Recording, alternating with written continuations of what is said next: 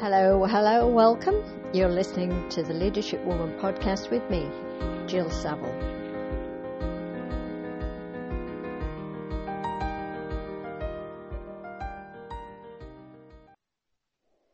And today is the 18th of January 2020.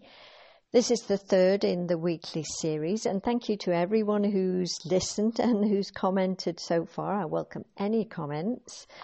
And today we're going to continue a subject that I touched on in week one.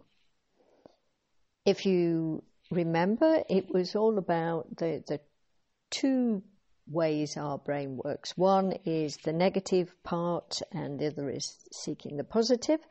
And of course, we've survived for all of these thousands of years because the negative is stronger. We have a very strong survival instinct. And this negative part feeds the voices in our head.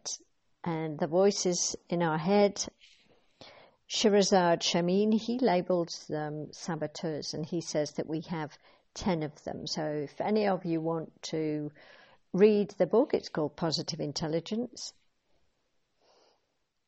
Today we're going to look at one particular saboteur, though. I've chosen this one with a few of you in mind, and me, of course, in mind too. And the good news is that whatever our top saboteur is, we can reduce them. And I've chosen the avoider today.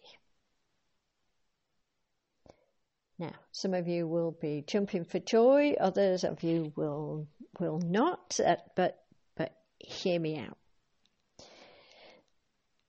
All saboteurs are based on natural strengths. That's the positive here. And so a natural strength of wanting peace and harmony, good relationship with people, being easygoing, flexible, positive, you can quickly see how that could turn into avoiding anything unpleasant. And let's think about a few of these unpleasant things. So it could be coursework for university. Yes, you know who I'm talking to. It could be ironing. Well, I hate ironing. I avoid it. I know others of you do. And one thing that I do is I now iron and watch Netflix. I can combine something that I like and I don't feel so guilty about watching Netflix. And just thinking about ironing, actually, one of my grandmothers, she used to love ironing.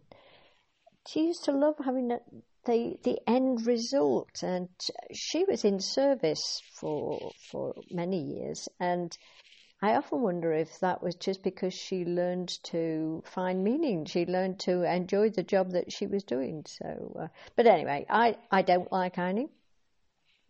Exercise is something else that many of us avoid. I certainly avoided starting again because I knew that once I started, I had to get up and continue. But today is my 18th consecutive day of yoga. Yay! It being the 18th of January, and let's see how far through the year I go this time. Last year, I think it was 200 and something consecutive days, so I have a target. And if you remember from the first one again, the thing that I'm trying to focus on is the positive, the reason why I'm doing this. I try to focus on this image of me being in great shape rather than I've got to cross this off my list and how will I feel if I don't do it. I try to avoid all the negatives. And of course, those of you who are doing university courses, you've got great reasons for having started these courses. So focus on what it is you want to do with this course. Who do you want to be? You may be avoiding a relationship. Maybe a relationship needs some attention and you just don't want to go there. You're avoiding conflict. And again, remember that this avoider probably comes from natural strengths of wanting the world to be harmonious. So we don't want anything that feels unpleasant. We're trying to avoid any conflict. We might be avoiding conflict so much so that we say yes to something that we should be saying no to. And in order to stay comfortable, we may well develop some comfortable routines and habits that aren't challenging at all, just so that we can keep ourselves in that nice, safe, harmonious place. And this turns into procrastinating. We put off things that we really need to do. So what can we do about it? The first thing is we need to really work on the positive side of our brain. We need to get ourselves in that positive spirit, because we need to have our battery charged in order to tackle anything, particularly something that we've been avoiding for a while. We do this in many ways. Some people do yoga, some people meditate, others like dancing. Do something that you love. There are some mental exercises, PQ reps, as Shirzad calls them, that are part of the Positive Intelligence course. Whatever it is, get yourself in a positive frame of mind. And then the next thing to do is to sit and really think, what is it that I'm avoiding? There might be more than one thing.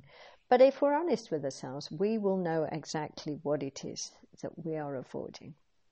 So write a list, write them in priority order. What is the most, what's top of your list that actually, if you started it, if you just got going with it, really you would start to feel so much better.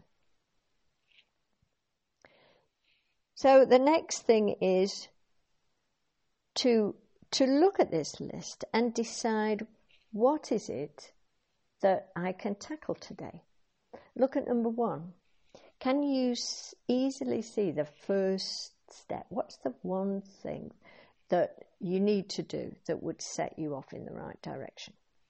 And if you can't see the path, then look at number 2 on the list. Could you do something towards that? I very often, when I'm looking at my to-do list, for example, I use this. I look at something and I think, no, I can't tackle this right at this minute. What can I do? And I look at something else. So the next thing to do is, whatever it is that you've chosen to do, if it's the second, third, fourth thing on your list, don't start judging yourself and feeling guilty about the fact that you're not doing number 1, because that will just drain your battery. There's a reason why I start coaching sessions looking at, what have you done well this week? What are you most proud of? What have you achieved? If there's something that you need to do, what have you done before that's similar to this?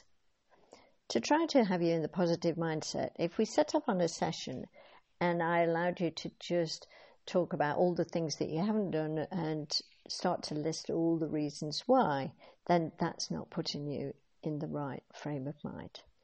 So don't judge yourself for whichever one you're selecting from the list. And the last thing is, if you find that actually you can't tackle anything on the list, then have compassion with yourself. Don't judge yourself. It's just not your day. And if you have compassion and you look after yourself and you don't blame yourself, then you're going to wake up tomorrow and you're going to look at the list and you're going to be able to tackle number 1. So what I want you to think about then as I finish is, how strong? And finally, what do you want to say to yourself about this avoider? What can you say to yourself that's going to motivate you to tackle whatever it is that you're avoiding? Well, I'm going to leave it there for today. Thank you very much for listening. Remember to like the podcast, add any comments that you have. I love to read them, and I will reply. And don't forget to join me next week. See you again.